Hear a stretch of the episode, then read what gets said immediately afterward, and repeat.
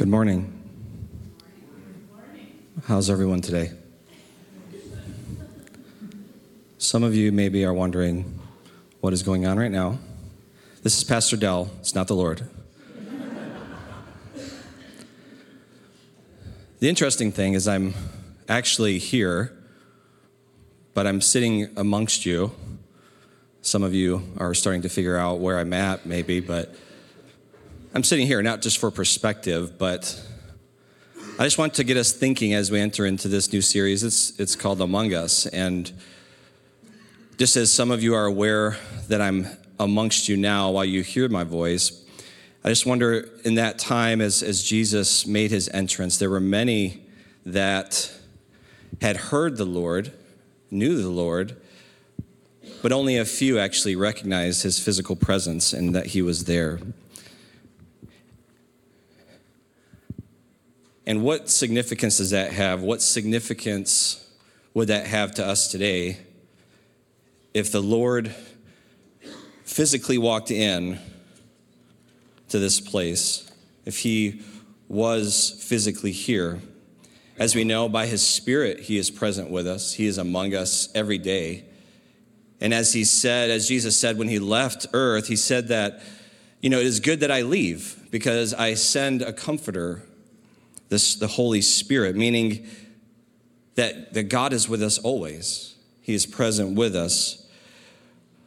But as we begin this, again, this series called Among Us, I want us to pause and think about what is the significance of God taking on human flesh and walking amongst his creation, those that were created in his image. What is the significance of that? There are many ways that God could have done this. There's many ways that God could have accomplished what he did. But there was obviously a perfect plan. There was a, a means to an end, a motive that, that was behind it all for the arrival of Jesus in the way that it was. Not just because it was prophesied, but even before that. Perhaps all the way back to the Garden of Eden and when Adam and Eve first fell and sin entered the world, and a plan was put into motion.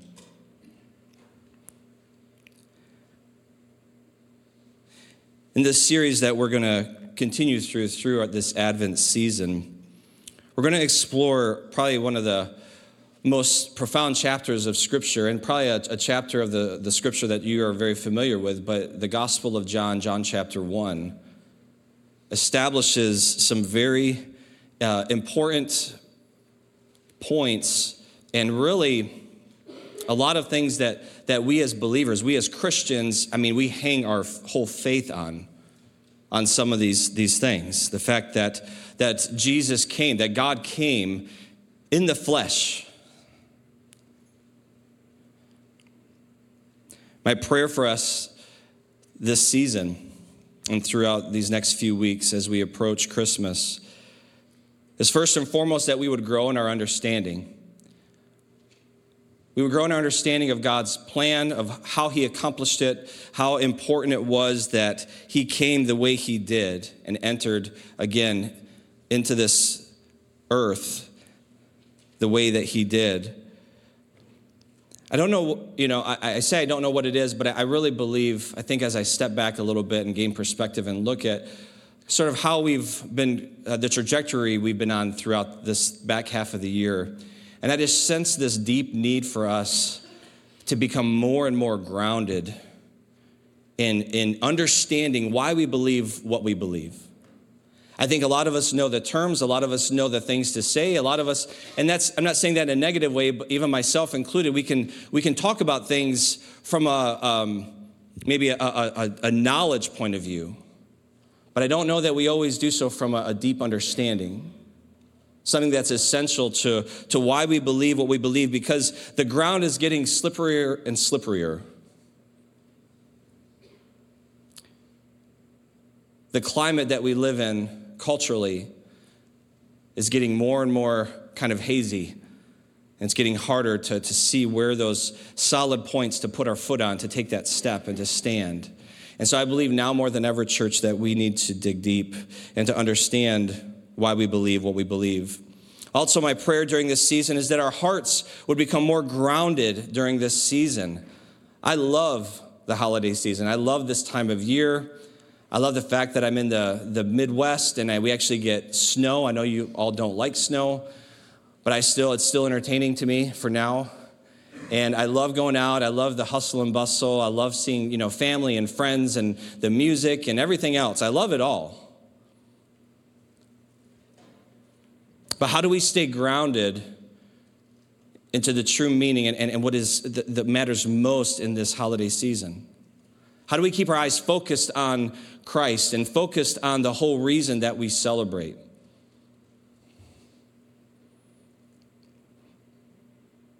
The third part of this, I would say, as I, I, pray for us this season, my hope would be for us to truly experience or encounter once again the living God. Not meaning he's going to, again, walk in in the flesh, but I feel like at times, especially for a lot of us who have been believers for a long time, I think sometimes that, that first love, that flame, that it can kind of just kind of just simmer down a little bit and just be at a flicker. But how do we breathe life back into that? How do we once again find the new and the excitement of what it is to be a follower of Christ, to be a disciple of, of Jesus? The fact that we were saved from death and an eternity separated from our Creator because He entered into the world and saved us. And so, as we are here today, and as we are here this morning, and we stand here, and you know, we've we've spent part of the time here lighting this next candle of love, and, and what a you know great reminder of the love of Christ. And, you know, we see these things and we even call this, this is called a, a what? An Advent wreath, right? Advent. We hear that term, we, we say it all the time. We maybe even have an Advent calendar, right? We're not going to go into what's in the calendar for some of us. but we have Advent calendar. We, we say it all the time, it's everywhere. But do we really know if I were to ask you today to stand and say, so tell me, what, is, what does Advent mean exactly? What, is it, what does it mean? I'm glad you asked. So it comes from the Latin word adventus, and it simply means arrival or appearance. Arrival or appearance. And as, as we, uh, we, were, we were moving towards the back end of the month, we're moving towards Christmas Day this whole month, there should be this anticipation, if you will, or, you know, or, or we're moving towards an, an excitement, really. Not just for the, the friends and family part and the gifts part, but, you know, to celebrate the arrival of our Savior, Jesus Christ.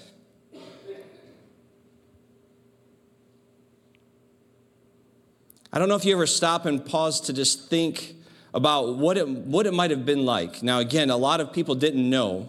You know, they knew the promise of the Savior, the Messiah, but they didn't know that, you know, a lot of them didn't know when it was happening or exactly how it was happening. But those, I mean, I think about that, that account in Scripture of the shepherds and when the angels appear to them, and they're like, wow. And I doubt very highly they kind of moseyed and meandered over to the where Jesus was located. They probably were on a dead run, right? This is the promised Messiah. And I, so I don't have this super clear, you know, I think it's different for all of us, but I, I want to challenge us this season. How do we bring the awe and the wonder back? Back to our, our relationship, the fact that Jesus came to earth for you and for me. That he came in, in, in, again, this, this innocent form of, of, of a baby, this, this, this vulnerable child that was dependent upon its earthly parents, his earthly parents to, to survive, for even for just food. And we welcomed him in a, a stable or a cave in some accounts. They say it was probably like a cave, cold and wet, no pomp and circumstance. But Advent, it's again, it's it means arrival or appearance. And so, all of these things that we're doing, every time we light a candle each week, it's to make us think about and to focus and to kind of walk us in and to build that anticipation of, of when Jesus would come to earth. You see, God moved when he arrived. He moved from dwelling by his spirit in a structure, as we see in the Old Testament, where they would build a tabernacle or there was a tent or actual physical building where God's spirit his, would come down and inhabit in that most holy place. He moved from that to, to dwelling in his only son. Actually, it was he himself, God, he was dwelling amongst his creation. And now you know, he, we see this picture of him putting on flesh and blood as he entered into the world. And the technical term is hypostatic union. It's that God was fully God and fully man as he came in the person of Jesus Christ. People make a mistake sometimes, well, he was half God and half man. He's like, no, he was fully God and fully man. Is that hard to wrap your head around? It should be. it should be. Because you're talking about God, right? And so to understand that he came that way, to understand that the same God that created the universe and everything we see and know, you know, was in this simple form of a baby. He, he came in the flesh to live out a life and to grow. You know, I often wonder sometimes why, why didn't he just come as a man, you know? he could have come and just gone straight to the cross, you know, and done, and done what he needed. But there was a purpose and a reason that he entered the way he did. And so while I know Jesus has already come, you know, I understand that, but I want us in these next few weeks to put ourselves uh, as, as present during the time leading up to Jesus' arrival on earth. We, I want us to be engaged with our hearts and with our minds, and, and that, that would affect how are we living? How are we walking out our life? We, if we are a believer, if we are a Christian, how, how does that look to other people? How, are we being a light? Are we being a witness?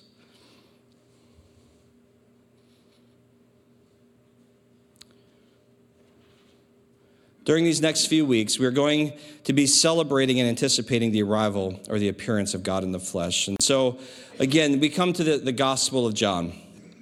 Now, this is, I'm not going to do a deep dive on the, the author and, and everything else. I've done that before, and, and you can find that. But just a few notes. This is not John the Baptist that wrote this. It's the son of Zebedee, the brother of James. And as you may uh, recall, John was the, the innermost of the 12.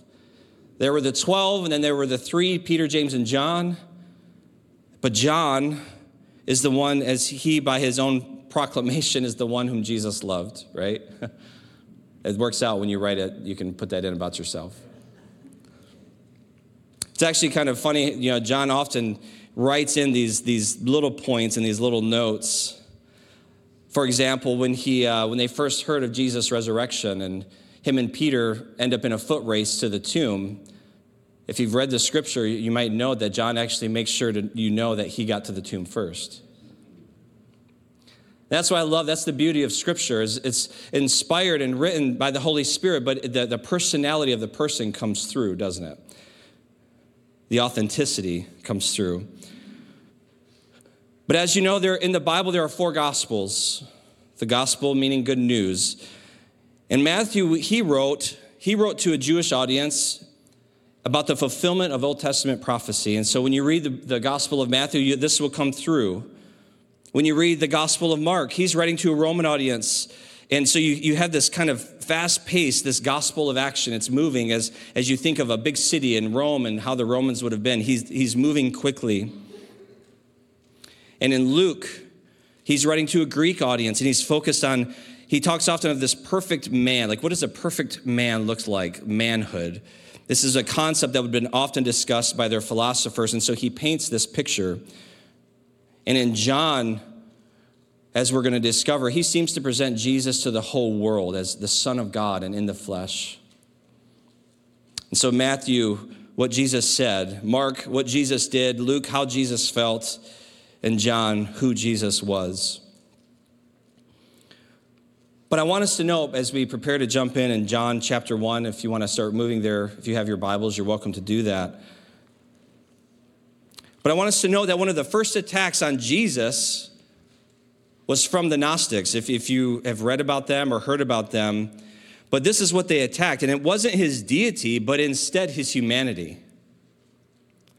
What they were trying to say is that no, it was, you know, Jesus wasn't here in the flesh. It wasn't, a, it was just a kind of a spirit, you know, body sort of thing. It wasn't actually the flesh. He wasn't really present in the flesh. And, you know, that's, that's the, the sad part is, again, they were trying to steer people away from the idea that God would come as a man and be, be a man.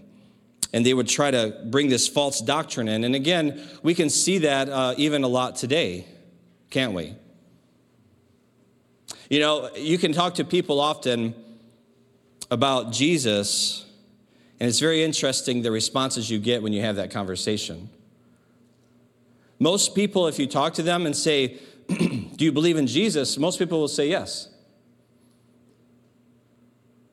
The question is, and you may have to take that conversation a little further well, what do you, what do you mean by that exactly? well, Jesus was a good man. Jesus was, he loved people. Some people will go so far as to say he was a good prophet, right? He was a, he was a prophet. And so we need to make sure we understand when people say, yeah, I believe in Jesus, what do you mean by that exactly? So in the Gospel of John, chapter 1, and we're going to take just the first five verses this morning. And these are uh, loaded and these are profound. But, and again, most of you might be able to even recite a lot of this. But John 1, beginning with verse 1, says, In the beginning was the Word, and the Word was with God, and the Word was God. He was in the beginning with God. All things were made through him, and without him was not anything made that was made. In him was life, and the life was the light of men. The light shines in the darkness, and the darkness has not overcome it. And somebody say, Amen. The darkness has not overcome it. Let's pray. Father God, I thank you for this opportunity this morning. I thank you, Lord, for your church. I thank you for your word, and I thank you for this season, Father. Thank you for this season as we, as uh, followers and disciples of Jesus, slow things down and want to take time to recognize, Lord, as we, we, we approach the point where we celebrate the arrival of your Son, Jesus. God, I pray that you will open our hearts this morning to your word. And God, let it land on good soil, Lord, and take root so that we are changed. In Jesus' name, amen. So again, that you read through that and it can kind of come across a little bit like a riddle almost, can it? I mean, it gets a little crazy in there. Um, all things were made through him, and without him was not anything made that was made. I mean, they say a lot of things in there. But it's so pivotal and so critical to the foundation of what we believe. And it all begins, it all starts, you know, with the phrase in the beginning. In the beginning. Now, most of us are probably taken back in our minds to, to Genesis chapter 1, where we've heard that phrase before, right? Anybody heard that before? Genesis chapter 1. And in the beginning, right, God created the heavens and the earth. So, this phrase of the beginning is, is, is very important because how something begins is important, isn't it? How we start something is critical. Anybody ever built a house before? Anyone? Did you actually build it or did you have somebody build it for you? Okay. But when you build something like a house or a structure or even this building, what's the most important thing? The foundation, right? You can have the most beautiful building, you can have all the structure on the surface, and it looks incredible, but without the foundation uh, being in place and being solid, things can get a little interesting, can't they? In fact, it's my understanding, I think that the church building, right, had a little bit of that. The actual structure, we, they had to go in and, and kind of shore that up underneath because the foundation, you know, was, was not solid over the many years. And so, you know, the foundation of anything is critical. And so, how it starts and how, again, this builds to, to what will ultimately be. And so in the Gospel of Matthew, you know, he takes it all the way back to Abraham as he lays out uh, who Jesus is. And so he goes back to Abraham, the lineage of Jesus, and starts there and kind of walks us in. In the Gospel of Mark, he only takes us back to the start of Jesus' public ministry.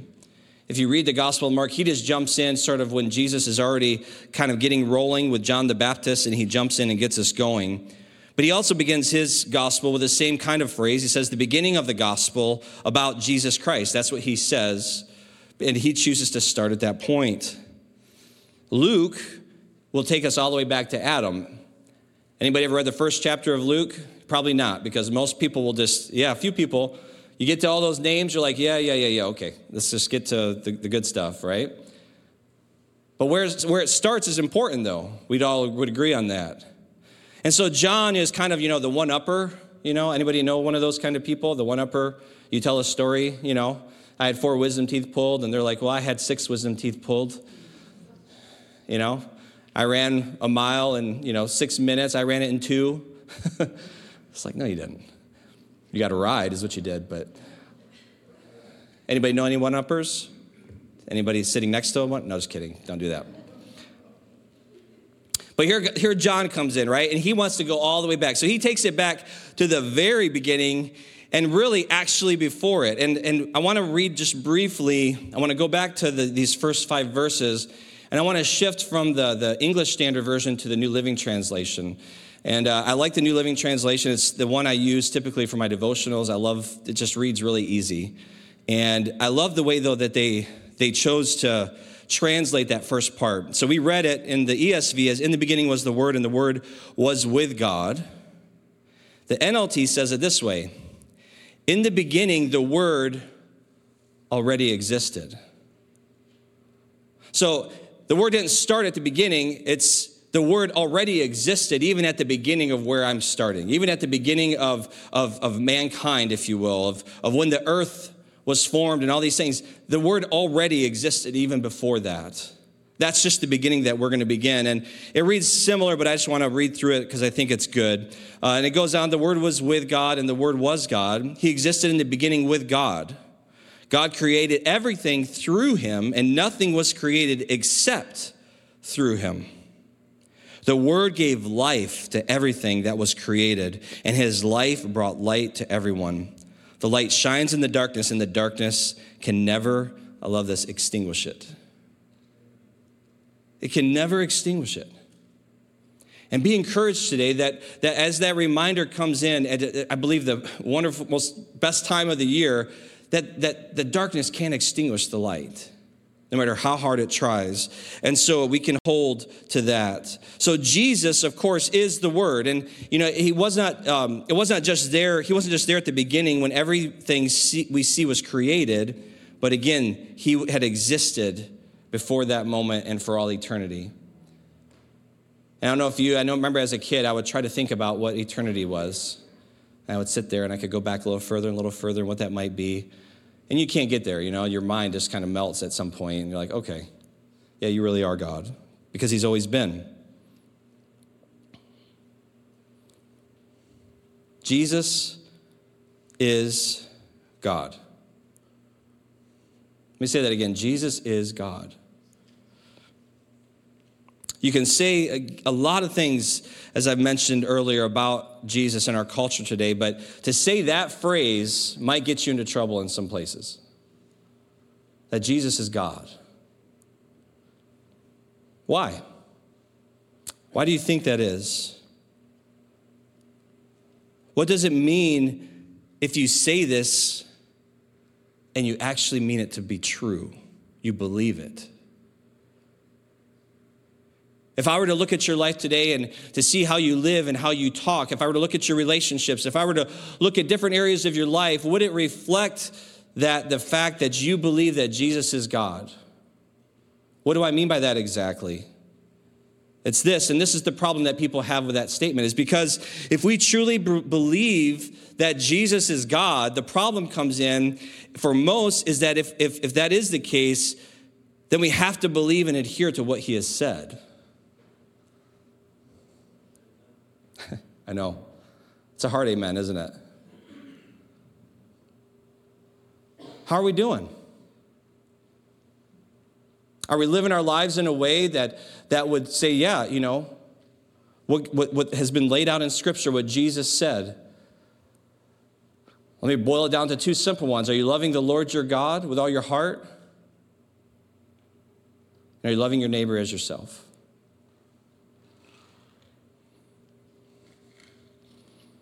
This is the problem that people have with acknowledging Jesus as, as God, as Lord. It's because then we, we, we, we, we have nothing to stand on, do we? We can't, we have, we have no dog in the fight anymore. We're like, well, if that's true, then I, I should probably listen and do what, what he says. Jesus is God. He's also called, again, he's called the Word here. And that, I don't know, for you, that's always been something I, you know, what is that exactly. Why is he called the word? Why is that important? But the word there, the term is logos. Logos. And, you know, we think about that, the word, and, you know, he could have been referred to as, as really anything, right?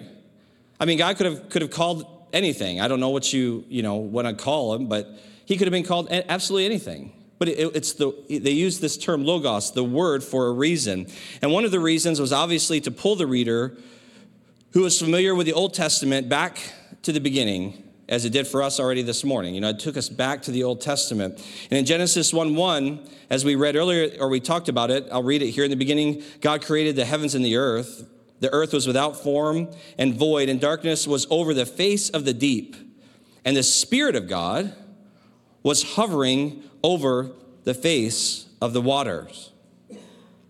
So we see this picture of God, and then you know, again, he says that God created the heavens and the earth, and where's the Spirit of God? Is hovering over the waters, right? And so even here, we're seeing this, this the Trinity sort of come out and, and be able to, we're able to kind of identify that. And then the really interesting part in verses 3, 6, 9, 11, 14, 20, 24, 26, eight times we see a phrase, two words. Do you know what it is? God said. God said.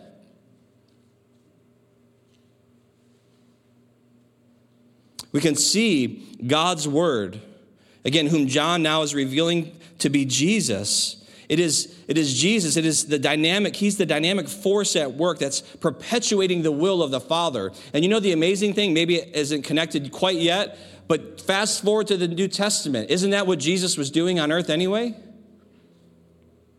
Right? He was here. He said, what did he say? I come, he basically he came to accomplish his father's will. Everything he did was for his father. And so he's still in the same role as he was at the beginning. I thought that was pretty cool, but anyway. In Colossians 1, verses 16 and 17, Paul writes, and again, it just kind of brings in more support and, and, and paints this broader picture. It says, For by him, Jesus, all things were created in heaven and on earth, visible and invisible, whether thrones or dominions or rulers or authorities, all things were created through him and for him. And he is before all things, and in him all things hold together. So, I mean, those couple verses right there are just a snapshot it very well, don't they? By him, through him, and for him. Why do we do what we do? It's, it's for, for God. You know, we, we might come to a place and maybe you're having a hard time dealing with something. Maybe somebody's just, you're not in a great place relationally. Why do we forgive? It's to be obedient, it's for God, right? It's to be a light and to be an example.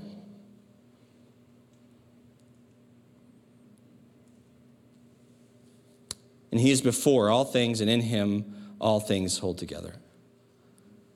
That is the God whom we serve. And he's still the same yesterday, today, and forever. A second reason we may see, again, Jesus referred to as the Word here, it could have come because the Jews would sometimes refer to God as the Word. The Word. They would refer to God as Adonai Hashem, which is the name, and sometimes Memra, which is the Word. Memra, of course, is where we get memory. Memra is an Aramaic term related to the Hebrew word amer, which means word, decree, or speech. And so when the Israelites returned from their exile in Babylon in the 6th century BC, most of them no longer spoke Hebrew. You know, they were in captivity that long that it began to slip, and they had shifted to Aramaic. And so it would make sense then that there, this term would be used, the Word. And this is what's so incredible about the scripture, and especially John's gospel. Again, he's writing, remember, for a broad audience. He wants to pick up as many as he can. And so, you know, he starts where he would identify, and the Jew would be able to pick something up that knew the Old Testament, but now he's going into what they would call God, which was the Word. Literally, they would use that same term. And another reason John perhaps use this term, the Word, is because he is attempting to appeal to even the most broadest on the very outskirts of his audience, meaning the Greeks. In Greek philosophy during that time, logos, the word, it did not only refer to the spoken word, right? They would talk about the word. The word would actually, it would also would refer to the unspoken word still in the mind. So the word hadn't actually been spoken out yet. It was actually still here. And so you know, they would sit around and they would actually talk about it and they believed in a logos, the word. The world in which we live is this is their thought that the world that we lived in, that they lived in at that time, has a predictable order. Do you know that? We should know that, right? When we look around and it just it baffles me to this day when I see people or meet people, I should say, that want to say that, you know, how did we come to be? And you hear the millions and billions of years, and somehow, you know, things can just, you know, happen. And that's it's crazy to me. It's absolutely crazy. And perhaps you've heard this many times, you know, this example, but, you know, if you've heard of the watch example, right?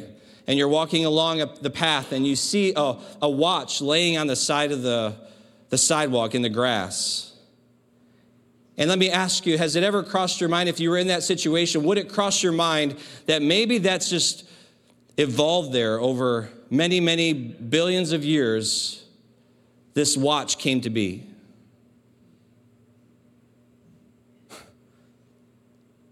And you think about, I don't know if you've ever taken apart a watch, I have when I was younger, and the complexity of a watch. Yet, how much more complex are we as human beings, made in the image of God? Yet, people want to try to say that no, there's, there's no creator, there's, there's, that's just not possible. And so, again, understanding, even in Greek philosophy, that they would have understood uh, the word. So while John probably had a number of reasons why he penned what he did and the way he did it, it is imperative that we recognize that the main point, though, is to declare the deity of Jesus Christ. All right? All this other stuff is great and it's good and it gives us understanding, but John's main focus was, was that of the deity of Jesus Christ. William Cook, in, in one of the commentaries, he says it like this He says, Jesus is God, the pre existent creator who took on human flesh in order to make the unseen God visible and to provide a way of salvation for those who would believe in him. That's kind of it all packaged together. Why did, why did Jesus do what he did? Why did God choose to go the way that he did and, and to accomplish things? That is why. That is why, to, to make a way of salvation. So we see here, right at the start of of the Gospel of John, that the Word pre existed with God in verse 1, that the Word exists in the closest possible relationship to God while remaining distinct from God. Okay? That's, that's the Trinity, right? And that's in verse uh, 1 and 2. And then in verse 2, John also proclaims that the Word is God. So again, we see that, that how close that is. And again, I'm not going to stand up here with, my, with the egg illustration of trying to explain the Trinity because it just it's hard it doesn't work. I failed on my kids at one point when i tried to explain it that way. They asked me what does an egg have to do with god? And i just finished my whole like half hour presentation and it failed. So the trinity is complex it's hard right? But understand again they're together and, and it's all painted here for us to see. And lastly in verses 3 and 5 that god created all things through the action of the word you know, the, one of the main themes of John carried throughout the whole gospel is two things there's life and light. Life and light. In verse 4, in him was life, and the life was the light of men. In him was life, and the life was the light of men. In verse 5, the light shines in the darkness, and the darkness was not, has not overcome it. Why did Jesus come? Because, because mankind was in darkness. And those that don't know Christ are still in the dark. They're walking around looking for the light switch and can't find it. And they need to know that Jesus has come for them. In John 8 and verse 12, John 8 verse 12, later in his gospel, he says this. He says, Again, Jesus spoke to them, saying, I am the light of the world. Whoever follows me will not walk in darkness, but will have the light of life.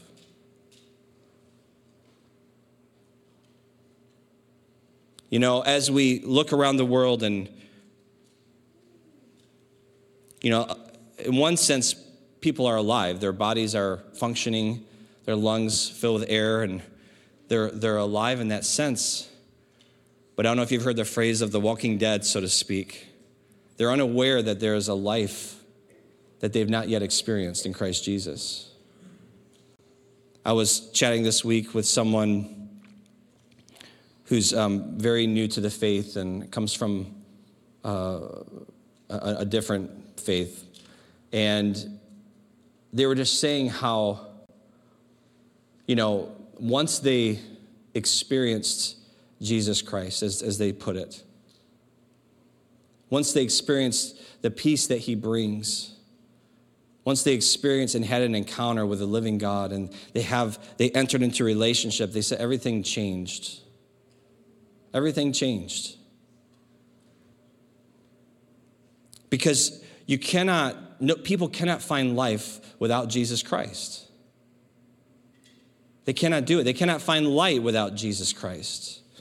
They try, and we, you know, people. You see people trying desperately by filling their lives with stuff and things, and even relationships and things, but it, it all falls short if Jesus isn't at the center of it in, in it all. As we prepare to, to close this morning, I, I want us to again just to think about that. Is Jesus still our first love? Is Jesus being the light to the world through us? Are we giving him that opportunity?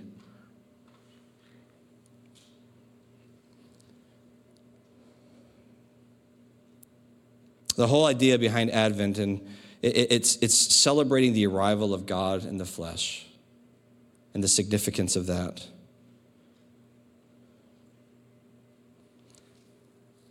You know, as we look at the four gospels and I've given you a few snapshots, and one more, you know, would be to say it this way that Matthew starts his gospel with the genealogies. Mark has Jesus bursting onto the scene as a full grown man. Luke informs us of his research methodologies. And John begins by informing us that Jesus is God. Jesus is God. So, a question for today for you to take, and just I would encourage you to just spend some time with it this week. Is this Who are you most looking forward to seeing this holiday season? Who are you most looking forward to seeing this holiday season? And I don't want to, you know, you don't need to feel guilty because you're excited about you know, your, your family coming home or being together. That's great. That's awesome. That's, there's nothing wrong with that.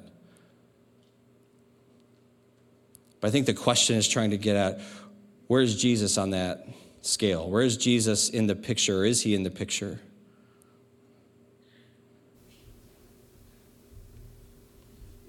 I think sometimes we can forget just how wondrous and mysterious Christmas is. It's incredible. It's incredible. I, you know, I, we, we come into church and, you know, we're going to do all the things this season that we, that we do. And as wonderful as they are and as amazing as, you know, some of these uh, things will be, I just, I just feel like we sometimes lose the awe and wonder of, of what God did for us. it's easy. It's easy to do, right? Am I alone here, or can I, You don't have to amen it, but just, yeah, move a little bit. Just let me know you're here. And it's okay. You know, we're, we're, we're, we're yeah, it's, it's the human nature, right? It's easy to get distracted. It's easy to get caught up in other things. But I just want to, again, encourage all of us, and I'm doing this to myself as well. You know, how do we bring Jesus back to the center? How do we come back to that place and just to the awe and wonder that God would choose to enter as a, as a, as a small baby? We're going to finish up our time this morning by singing a, a familiar Christmas carol. It's one of my favorites, and it'll probably be one of yours too. Oh, come, all you faithful. And you know, I just I love it. I love you know Christmas time. I love singing the songs, and you probably do too. And you know, we sit there and we sing, "Oh come, all you faithful," you know, and we're just kind of going along, and it's great. But I want you to this morning, as as you sing it, I want you to to pay attention to the words of this this this Christmas song. And one of the best parts is this. Yea, Lord, we greet thee, born this happy morning Jesus, to thee be all glory given. Listen to this Word of the Father, now in flesh appearing. Oh, come, let us adore him. Now, I'm not going to ask you to raise your hand if you didn't realize that was in there. I almost probably could, if I'm being honest. I've sung it many times, but I don't tend to. That's like probably later on in the verses, and they're like, okay. I'm just interested in the melody. But I want you to think about and listen to what the words that you're saying. And that's, we say it often here when we, we lift our voices in praise and worship in our services. Don't just let your mouth move by itself, muscle memory. Engage your heart to what your mouth is saying. Let your mind hear and listen to what's being said. And so that would be my encouragement to you as we, we wrap our time here together. Would you bow your heads? Heavenly Father, I thank you for this morning. I thank you for every person, Lord, here in this place, those watching online.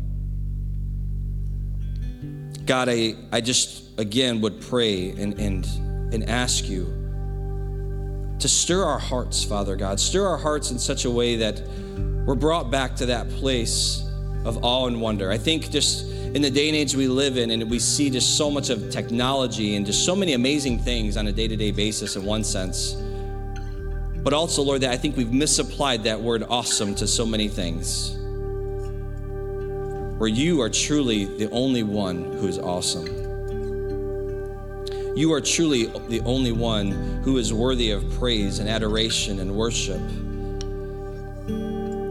And God, we just think about even in even in the your that, that form of a baby, Lord, in, in, in this, this fleshly form of a small child in this manger,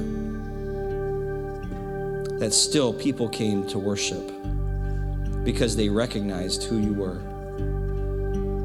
God, may our hearts be at a place this morning and in a place, Lord God, to worship you. God, I pray, Lord, that if there's anything, Lord, that's standing in between us and you today, that we would let go of those things, that we would ask for your forgiveness and we would make those things right.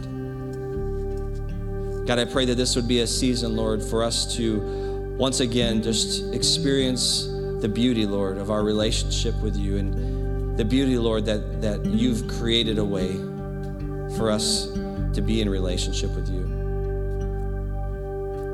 God, we humbly recognize, Lord, the awesomeness of you stepping down is because we could not reach you no matter how hard we tried.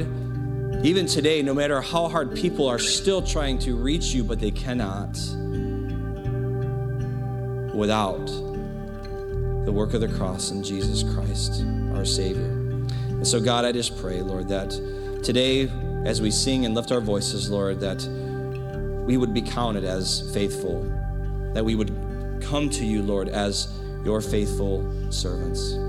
So, God, I ask you to just bless each one, and we thank you, Lord, for this season as we prepare our hearts, Lord God, once again to celebrate the coming of the greatest gift ever. In Jesus' name, amen. Would you stand?